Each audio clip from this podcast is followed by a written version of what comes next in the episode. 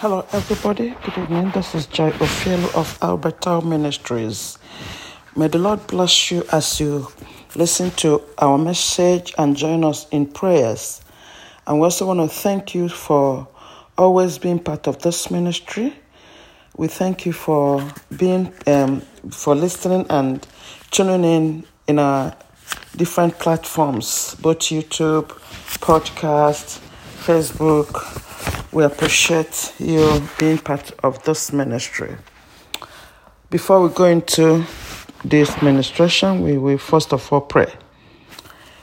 So let us pray. Father, we thank you for the opportunity of here of speaking, preaching the gospel, and also for the people who are the listeners who are hearing the word, and for your spirit that touches our heart and makes the word of God to bear fruit in our lives. Lord, we just want to thank you. I thank you for everyone under the influence of my voice today. And I pray that the Spirit of God will take this word of God and make it flesh in our lives. Father, as the word of God goes out from my mouth today, I thank you and I pray that the Spirit of God will bring the word the way it is in your heart as you put it in my, my heart. Father, in the name of Jesus, I pray that they, there will be utterance. I pray that ears shall be opened to your word. I pray that lives shall be mended and life shall be made. In the name of Jesus, Lord, we thank you because there is no God like you. We give you all the praise. Ma sheketele bragadosa, rakatele bragahandayato. We give you all the praise in the name of Jesus. For great is thy faithfulness. Great is thy faithfulness. Morning by morning, new mercies I see. All I have need that thy hands have provided. Great is thy faithfulness Lord, unto us. Great is thy faithfulness, O Lord, my Father. There is no shadow of turning with thee, for thou changest not thy compassions, they fail not as thou hast been, that forever will be. Great is thy faithfulness, great is thy faithfulness. Morning by morning, new mercies we see. All that I've needed, thy hands are providing. Great is thy faithfulness. Lord, unto me. Great is thy faithfulness. Great is thy faithfulness. Morning by morning, new mercies I see.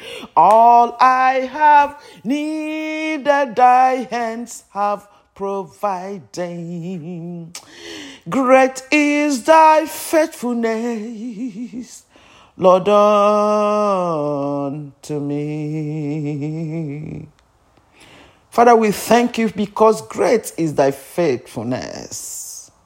For the fact that we are alive today, we are breathing.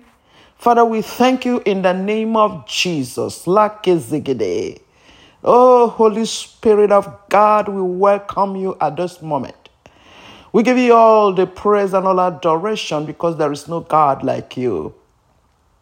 Faithful one of Israel, we worship you, we honor you, we exalt your holy name. To you be all glory in the name of Jesus. Father, I thank you for the word of God you have put in my mouth to speak and the word and the prayers we are praying because your ears are not deaf that you can hear us. Thank you for answer to prayers, lives you have touched, those who are sick you have healed. Thank you for how you have helped us, oh God, in the time of pandemic. Thank you for all the people, all the nations. Father, we give you all the praise in the name of Jesus. Thank you for how you have sustained each and every one of us. Father, I we, we thank you, we worship you, we want to show gratitude to you. Father, we honor you this moment in the name of Jesus. Father, we thank you for those who were sick that are now healed. We thank you for those who did not know where to turn to that you have shown the way. We thank you for those who are born again today, O Lord, who gave their lives to Christ and they are new, new babies in Christ. We thank you for everything in the name of Jesus, the body of Christ. We thank you for our nation. We thank you for the for the nations of the world and people of the world. We thank you for every good thing, oh God, you have given unto us. Most importantly, we thank you for the gift of your Son, Jesus Christ. We thank you for salvation, oh God of Abraham. Blessed be your name, oh Lord. In the name of Jesus Christ, we thank you, Lord. In Jesus' name, we have prayed. Amen and amen. Hello, brethren. We're going to be looking into the Word of God as the Lord has instructed us. The Word of God that the Lord wants us to preach today is Great men are made by God. Great men are made by God. They don't just emerge. Great men are made by God, they don't just emerge. We're going to look at the Word of God in Hebrews chapter 5, verse 7 to 10. The Bible said, Why Jesus was here on earth. I'm using NLT, New Living Translation. New Living Translation, okay? Why Jesus was here on earth. He offered prayers and pleadings with a loud cry and tears to the one who could rescue him from death. And God heard his prayers because of his depth reverence for God. Even though Jesus was God's son, he learned obedience from the things he suffered.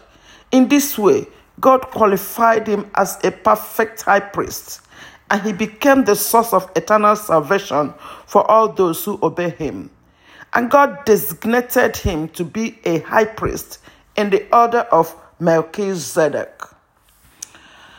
This is talking about the Son of God, Jesus Christ, the Lord and our Savior. Why Jesus was here on earth? She was born, he was born in manger. He was conceived by the Holy Spirit by, through his by the Holy Spirit. And his mother was Mary. For those of you who don't know about Jesus Christ. And Jesus Christ stayed under the care of his parents his father was Joseph, a righteous man. He followed his dad to the to the to where he was doing carpentry. He was submissive to his parents. If he walked through the, the ways, the, the, the way of life, he followed step by step until it was time for him, his ministry, to manifest. It took 30 good years for Jesus Christ to be prepared for three years ministry. Most times, you know, we want to take and run. God does not work that way. If the Son of God can walk through this life, through this world for 30 years, learning for only three years of ministry, the Bible said here that he offered prayers with loud cry. He offered prayers with loud cry. From what we have read this night in Hebrews chapter 7. So he said, even Jesus Christ, the Son of God, through his obedience, you know, he learned obedience. So he learned obedience from the things he suffered.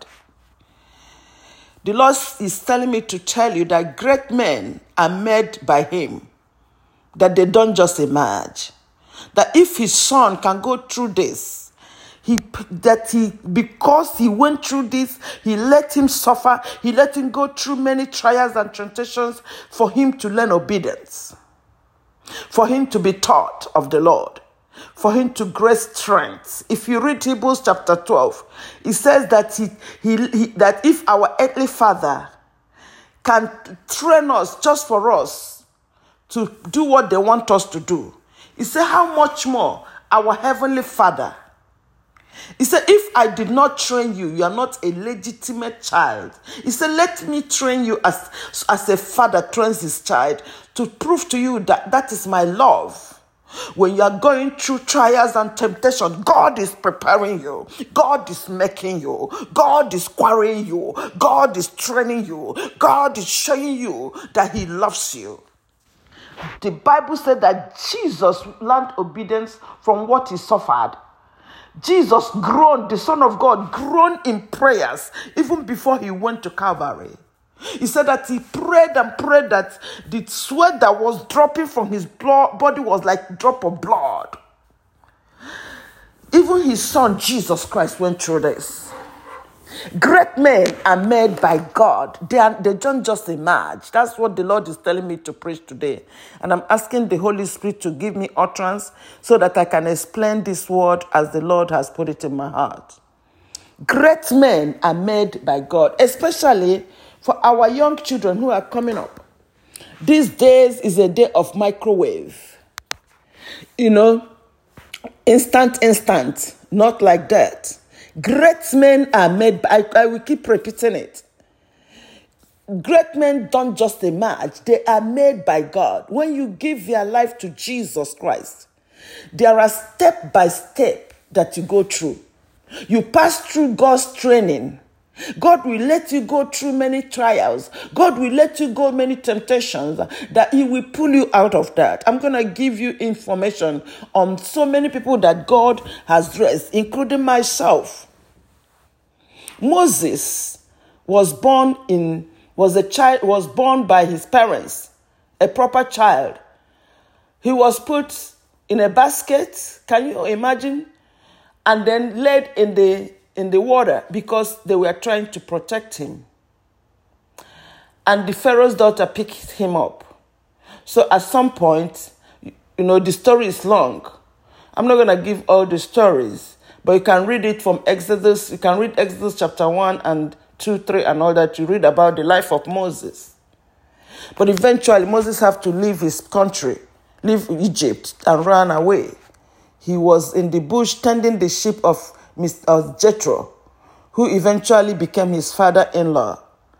But that the Lord allowed him to go into the wilderness to hide him there so he can prepare him for the things he had for him. The Lord picked him out of palace where he was to eat meat, to eat all kinds of food, and took him into the wilderness and gave him a, an assignment to tend sheep. The Lord, first of all, put sheep in his hand. So he will train him on how to how to take care of his own sheep. We are his sheep, which is the Israelites. So he first of all gave him animals as sheep. He began to tend the animals. He put a staff in his hand. That was the same staff he used to lead the children of Israel. And Moses stayed there. He thought that was the end of life. You know, I just serve my father in law, have children, and all that, since I can't go back to Egypt. But that wasn't the plan of God. The Lord preserved him from being killed by Pharaoh and put him in the palace so he can understand the, the, the traditions of the palace. God prepared him in the palace and took him into the wilderness so he can also understand the traditions of wilderness because he is going to, was going to go back to the palace to meet Pharaoh and he was going to lead the children of Israel out of Egypt into the wilderness.